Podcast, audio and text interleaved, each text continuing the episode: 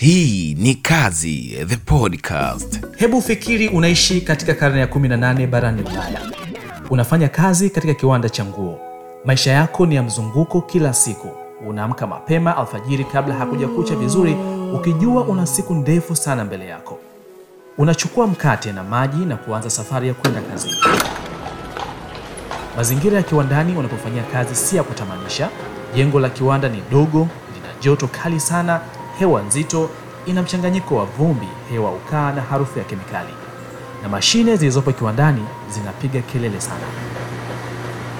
Unakwenda sehemu yako ya kazi ambapo utasimama hapo siku nzima ukirudia kufanya kazi hiyo hiyo.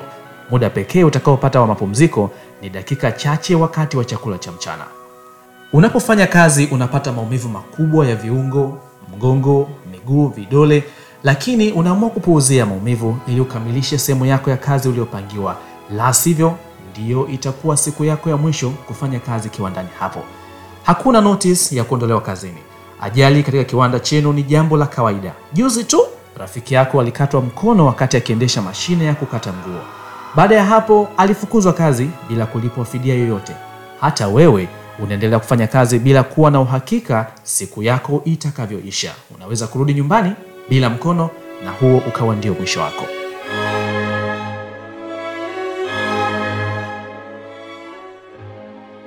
Hivyo ndivyo hali ilivyokuwa wakati wa mapinduzi ya viwanda barani Ulaya. Kwa bahati mbaya, mazingira kama haya hayakuishia katika karne ya 18 tu.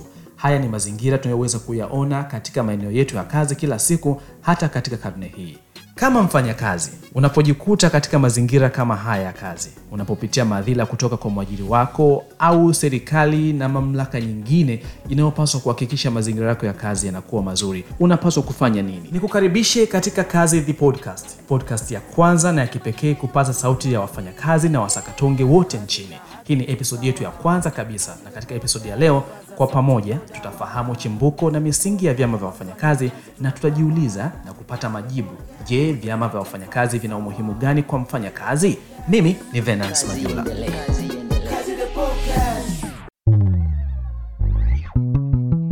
Tumeanza kwa kuangalia hali ilivyokuwa mwanzoni wakati wa mapinduzi ya viwanda barani Ulaya ili kuelewa uhalisia wa mazingira ya kazi yalivyokuwa wakati huo.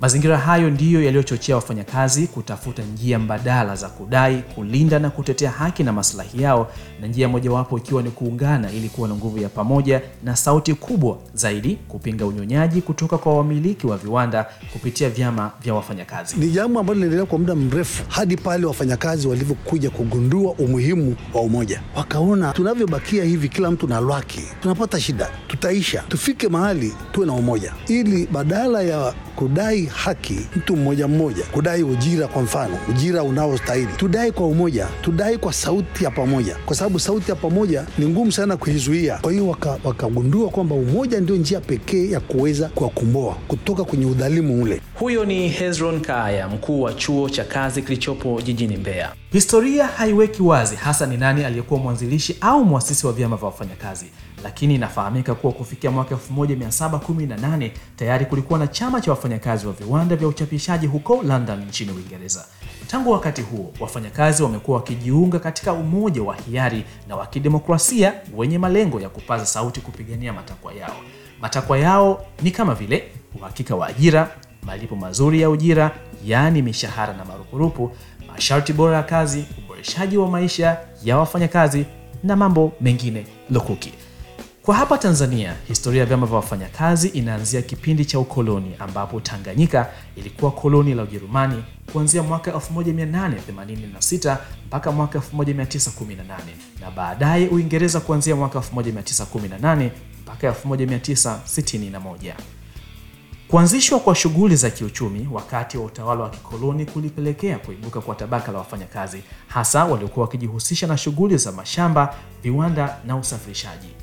Juhudi za mwanzo za kuanzisha vyama vya wafanyakazi zilianza mwaka 1927 mkoani Kilimanjaro, ambapo madereva wa magari walianzisha umoja wao, ingawa kwa kipindi hicho kulikuwa na sheria ya The Master and Native Servant Ordinance ya mwaka 1923 ambayo haikuwa na utaratibu au mwongozo wa kuanzisha na kusajili vyama vya wafanyakazi mpaka ilipofika mwaka 1932 ilipotungwa sheria ya The Employment Ordinance namba 32. Umoja huo ulisajiliwa na kuwa chama kamili mwaka 1940 kwa mujibu wa sheria hiyo mpya. Hadi mwaka 1950 nchini Tanganyika kulikuwa na vyama zaidi ya kumi vya wafanyakazi, lakini mabadiliko kadhaa ya kisheria na kimuundo yalipelekea kuanzishwa na kubadilishwa kwa vyama vya wafanyakazi tangu wakati huo. Kwa sasa Tanzania kuna vyama vya wafanyakazi zaidi ya 30 vikiwemo chama cha walimu Tanzania CWT, chama cha wafanyakazi wa viwanda, biashara, taasisi za fedha, huduma na ushauri TWICO, chama cha wafanyakazi wa hifadhi wa hoteli, majumbani na huduma za jamii CHODAU na kadhalika. Kuna baadhi ya hivi vyama vinaunda shirikisho la vyama vya wafanyakazi Tanzania yani TUKTA na vingine vinafanya kazi nje ya TUKTA. Kabla sijazidi kukuchanganya, nimeshataja vyama vingi, lakini tunawezaje kuvigawanya hivi vyama vya wafanyakazi? Kule mwanzo tulikuwa na crafts union, vyama vidogo vidogo. Hivi ni vyama ambavyo vilikuwa vipo kutokana na fani ya watu. Kwa mfano mechanics wanakuwa na chama chao, ukienda mahali pengine unakuta chama cha washona nguo, ukienda mahali pengine unakuta chama cha walimaji wa, walimaji wa pamba. Lakini baadaye vikaja vyama vya kisekta, vyama ambavyo tunasema sasa hii ni sekta ya viwanda, wanakuwa na chama chao. Hii ni sekta ya mashambani, wanakuwa na chama chao. Hii ni sekta ya elimu ya juu, wanakuwa na chama chao. Hii ni sekta ya, ya madini wanakuwa na chama sekta ya ujenzi wanakuwa na. Kwa hiyo kuna vyama kuna you know, tunaita crafts union alafu kuna industrial union, ndio aina kuu ambazo tulikuwa nazo. Sasa hivi tuseme kwa kweli tuna sectoral unions, vyama vya sekta ndio ambavyo tunavyo sasa hivi. Vile zile crafts union zilishaondoka, na hizi union hizi sasa ndio zinakuja zinajumuishwa, wanaungana kwa pamoja, wanakuwa na shirikisho pale juu. Kwa mfano kwa hapa nchini sasa hivi shirikisho ambalo lipo na ambalo e, ndilo linalotambulika kwa sasa hivi ni shirikisho la vyama wafanyakazi Tanzania, Trade Union Congress of Tanzania TOCTA, ndilo ambalo limeshikilia sasa hivi vyama vya sekta ambavyo viko chini yake. Swali ambalo unaweza kuwa unajiuliza mpaka sasa ni kwa nini nijiunge na hivyo vyama vya wafanyakazi? Nitapata faida gani? Nilipata wasaa wa kuzungumza na Rehema Ludanga ambaye ni mwenyekiti wa kamati ya wanawake TUKTA na katibu wa TWICO mkoa wa Tabora. Tumekuwa tuna kilio kikubwa cha nyongeza ya mshahara. Mara ya mwisho ilikuwa elfu mbili kumi na tatu kwa sekta binafsi, elfu mbili kumi na tano kwa sekta za umma. Haiwezekani mfanyakazi mmoja atasimama kudai maslahi yake peke yake, lakini kwa kupitia kelele za vyama vya wafanyakazi imefikia mwaka elfu mbili na ishirini na mbili ikapatikana nyongeza ya kima cha chini cha sekta ya umma. elfu mbili na ishirini na mbili hiyo hiyo ikatoa nyongeza ya kima cha chini cha sekta binafsi ambacho kimeanza kutumika Januari elfu mbili na ishirini na tatu. Hii ni kupitia movement za vyama vya wafanyakazi. Asingeweza kusimama mfanyakazi mmoja peke yake akaweza kudai. Tukiwa wengi sisi tunadai, ukiwa mmoja tunaomba. Chama cha wafanyakazi ndicho kinachojenga hoja ama kwa serikali au kwa waajiri kuhusu haki mbalimbali za wafanyakazi. Kinatumia mbinu zake ama za kwenda mahakamani kwenye vyombo vya, vya, ma, vya maamuzi vya kisheria ili wafanyakazi waweze kupata haki zao, lakini chama cha wafanyakazi ndicho kinachofunga mikataba ya hali bora. Sauti ya wafanyakazi inafika kwa mwajiri kupitia chama cha wafanyakazi, shida za wafanyakazi zinafika kwa serikali kupitia chama cha wafanyakazi.